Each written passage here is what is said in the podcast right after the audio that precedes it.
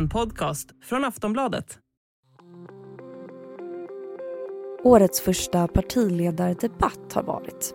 Ulf Kristersson sökte samarbete, förslaget om att hemlighetsstämpla elstödet debatterades och debatten blev den allra sista för Centerpartiets ledare Annie Lööf som efter 11 år nu avgår som partiledare. Så här lät det i riksdagen. Herr talman! Det är svårt att eh, inte bli berörd av att stå här idag. Den sista partiledardebatten i riksdagens kammare och det finns mycket att säga. Jag skulle vilja använda dessa minuter till att säga tack. Jag vill säga tack för att jag känner en djup och innerlig tacksamhet för tiden som partiledare och vad jag har fått förmånen att vara med om. Partiledarposten tas nu över av Muharrem Demirok. Och ja, vi får se åt vilket håll han drar Centern.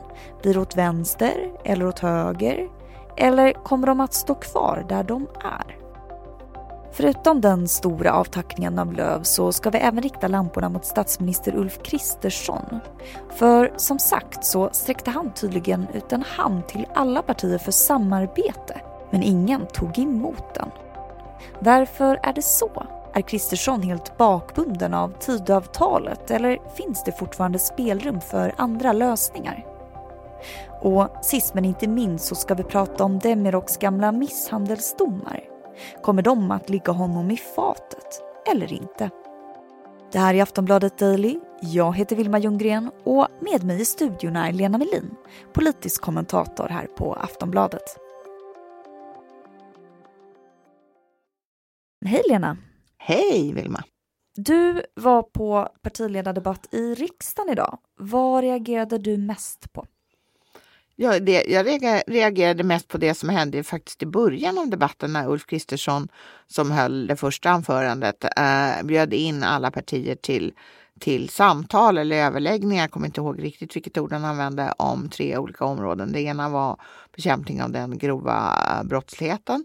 Det andra var om att ytterligare skärpa invandringen och det tredje var att trygga energiförsörjningen. Men ingen svarar på hans fråga, eller hans invit. Och varför gör ingen det? Varför vill ingen samarbeta med Kristersson? Alltså, dels tror jag att det beror på att de här tre områdena omfattas av Tidöavtalet, så det finns ju redan ett samarbete. Och jag tror att eh, det är väldigt svårt för de fyra partierna som har ingått Tidöavtalet att börja med och, och rucka på det som de kom överens om under ganska svåra förhållanden eh, i höstas. Det andra är att eh, sådana här samtal, det liksom tillhör nästan någon ritual i svensk politik att statsminister ska bjuda in till dem. Och de brukar sällan ge någonting. Eller också så ger de någonting och, men spricker kort därefter. Så att ett, liksom erfarenheten av av samarbetsavtal är väldigt dålig i svensk politik. Och det kan man ju tycka är väldigt tråkigt för att det är viktigt att man kan samarbeta om stora frågor eh, när det är så många partier som det är nu i riksdagen, nämligen åtta. Och då kan man inte hålla på och lägga om politiken varenda gång det är regeringsskifte. Så det skulle ju vara tacknämligt att det gick att göra överenskommelser som håller över tid. Men det här med Tidöavtalet då, kan man säga att han blir lite bakbunden av det? Ja, det, är ju, eh, det kan man säga därför att precis som om vi tar en parallell till förra mandatperioden att eh, med december, nej förlåt med januariavtalet, så var ju, då, där hade ju då eh, de partierna som stod bakom det hade ju en överenskommelse och det är klart att de kunde ju inte det var ju utgångspunkten för eventuella förhandlingar med ett eller ett, två eller tre eller fyra andra partier. Det kunde de ju så att säga inte backa ifrån. Och därför blir man ju bakbunden redan från början. Då har man inte fältet, då står man inte på noll, utan kanske man står på tio. Och, och, och det gör ju förhandlingen svårare. Men finns det något han kan göra för att få med sig de andra? Borde han byta taktik eller har du något tips? Nej, det har jag faktiskt inte. För det där är jätte, jättesvårt i svensk politik. Vi kan ta energin som ett, som ett exempel. Det, det gjordes en energiöverenskommelse 2016 som ansågs vara historisk därför den var just över blockgränsen.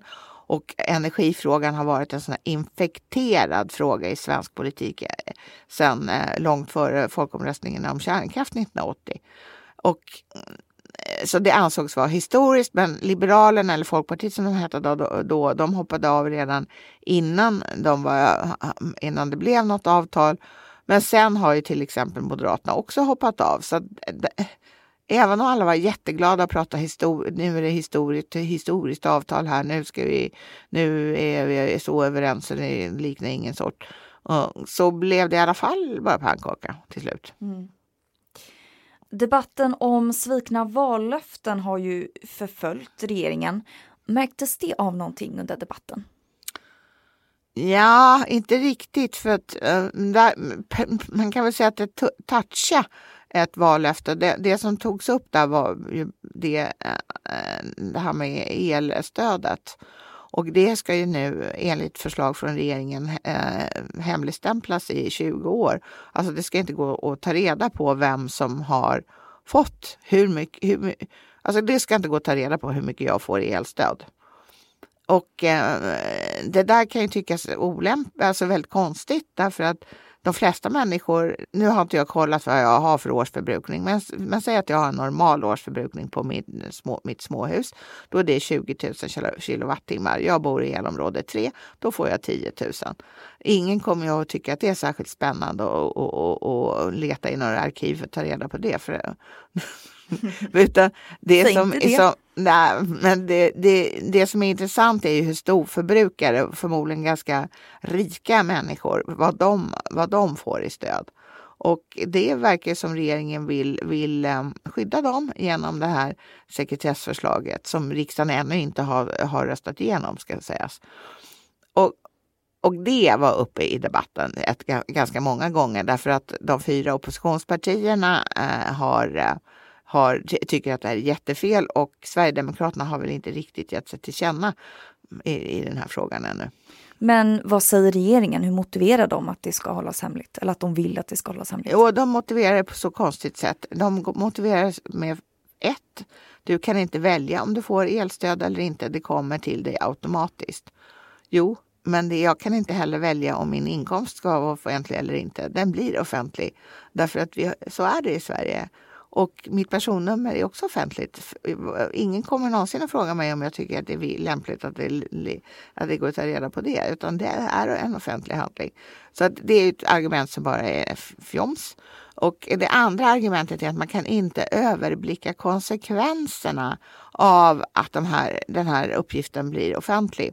Till exempel då att jag får 10 000 i elstöd. Och eh, eh, jag har väldigt svårt att se några direkta konsekvenser utom att min eh, elräkning blir billigare. Men, och det blir jag jätteglad för och kanske någon annan också, vad vet jag. Men, men, eh, men eh, jag, jag har svårt att se att det skulle hotas till liv och lem för att, för att jag får ett elstöd. Så det är, det är också ett nonsensargument. Partiledardebatten var som sagt den sista för Annie Lööf som nu lämnar över stafettpinnen till Muharrem Demirok. Enligt tradition så var det därför avtackning av Lööf som fick presenter av de andra partiledarna. Efter pausen så hör vi Lena Melin berätta om hur stämningen var i riksdagen under avtackningen.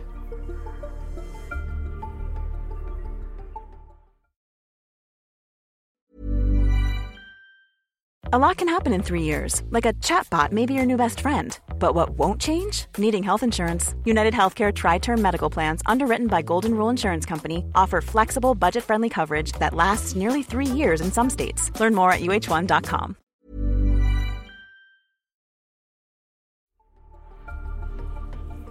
Ja, nu tar alltså Muharrem Demirok över som partiledare för Centerpartiet. Men hur var det när Annie Lööf tackades av? Vi hör Lena Melin igen. Nej, men den, den var väldigt, väldigt varm måste jag faktiskt säga. Och Annie Lööf själv hade ju loggat ut. Hon, hon deltog så att säga inte i debatten utan hon använde all sin debatttid till att tacka eh, alla möjliga för, för den här tiden. Då hon har varit riksdagsledamot i 16 år och partiledare då i drygt 11. Och, um, så hon, hon, hon var påtagligt rörd och, och uh, som sagt tacka gud i hela världen. Men det verkade också som de, hennes eh, partiledarkollegor var ganska rörda för att de, de hade med, de överräckte presenter som ofta var en liten bok eller någonting sånt där eller blommor. Men de hade också en upplevelse med sig nästan allihopa. Att de, de ville träffa Annie igen. Magdalena Andersson hon ville, hon ville grilla korv med, med Annie Lööf och hennes familj på sitt eh, favoritkorvgrillningsställe som då inte hon, alltså Annie inte fick avslöja för någon annan.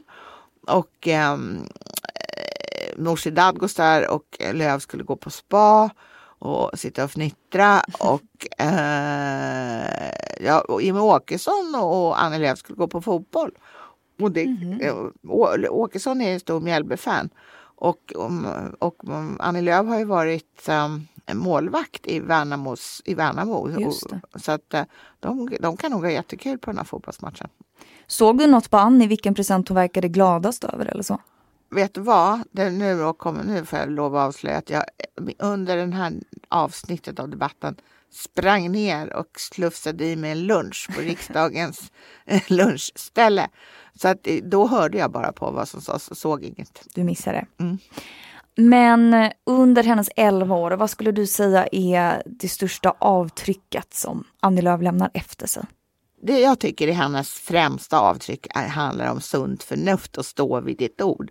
Alltså hon har ändå försökt bring, bringa någon slags ordning när debattens vågor har gått väldigt höga och varit väldigt febriga och eh, faktiskt eh, hoppa, gått överstyr. Så hon har ändå försökt eh, liksom komma tillbaka till pudelns kärna. Hon har hållit fast vid, vid värden som hon tycker är viktiga. Till exempel så eh, ans vill hon inte samarbeta med Sverigedemokraterna av den anledningen att hon tycker att deras eh, politiska hållning är, inte är trevlig. Hon, eh, hon tycker, ja, hon vill inte ha med dem att göra helt enkelt. Hon har ju väldigt konsekvent eh, pratat om mäns våld mot kvinnor. Det gör hon i nästan vartenda tal. Jag vet ingen annan partiledare som är så konsekvent som hon. Och eh, jag tror att den här principfastheten och det, liksom, försöket att bringa in lite sunt förnuft i, i, i hela diskussionen, det är det som det är hennes legacy. Och nu tar ju Muharrem Demirok över partiledarposten för Centern. Åt vilket håll tror du att han kommer styra Centern? Ja, det han måste göra om han ska överleva som partiledare det är att ta upp dem ur den här svackan som de befinner sig i. Annars kommer han att bli en, en, en, en mellans, ett mellanspel. Och um, den svackan är både ideologisk därför att uh, många som... Eh, alltså Centern gjorde ju ett väldigt dåligt val i, i höstas och de gjorde inte bara ett dåligt val på riksnivå, de gjorde det också kommunerna. Och det, för, en av förklaringarna till, till det dåliga valresultatet på kommunal nivå tycks ju vara att Eh, många tycker att Centerpartiet inte hade de bästa svaren på landsbygdens utmaningar. Utan det var andra partier som hade bättre lösningar. Och där, det där, eftersom Centern själva uppfattar sig som landsbygdens röst så att säga. Och mycket av det de, som de gör på, även på andra områden, till exempel det ekonomiska, det utgår ifrån att eh, det ska gå, vara bra för Eh, för möjligheten att bo och leva på landsbygden så måste de de måste helt enkelt hitta tillbaks till, till det att de är landsbygdens parti.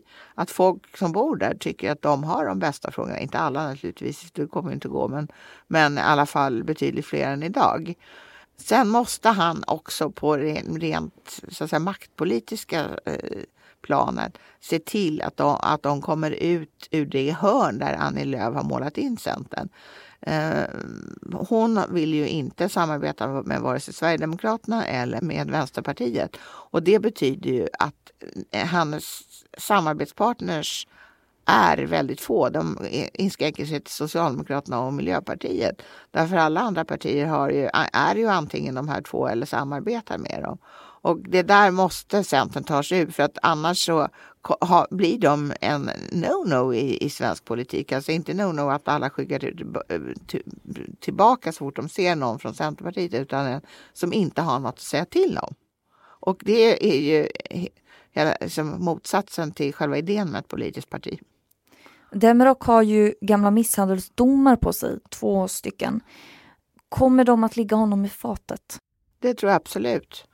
Um, men jag tror ändå att det var bättre att han själv, att han gjorde som han gjorde, det vill säga gick till eh, uh, Östgötakorren och, och, och Östgötakorrespondenten eh, och berättade om de här domarna, eh, eh, vilket han gjorde i samband med julen, än att det kom fram på annat sätt. För då hade det nog blivit en, då hade stormen blivit större. Och, men, det, men jag märker i min mejl att det är ju hela tiden kommer det och ska den där eh, busen verkligen bli ordförande för Centerpartiet och bla bla bla. Du har lyssnat på Aftonbladet Daily med Lena Melin, politisk kommentator här på Aftonbladet. Jag som gjorde det här avsnittet och pratade med henne heter Vilma Ljunggren. Vi hörs snart igen.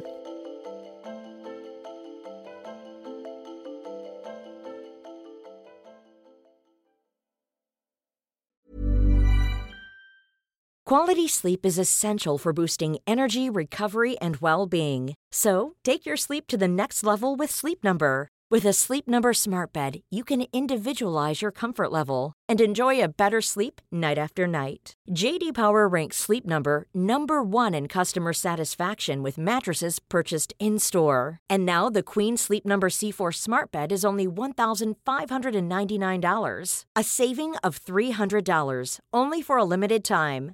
For JD Power 2023 award information, visit jdpower.com/awards. Only at Sleep Number stores or sleepnumber.com. Du har lyssnat på en podcast från Aftonbladet. Ansvarig utgivare är Lena K Samuelsson. Tired of ads barging into your favorite news podcasts? Good news. Ad-free listening is available on Amazon Music. For all the music plus top podcasts included with your Prime membership. Stay up to date on everything newsworthy by downloading the Amazon Music app for free or go to amazon.com slash news ad free. That's amazon.com slash news ad free to catch up on the latest episodes without the ads.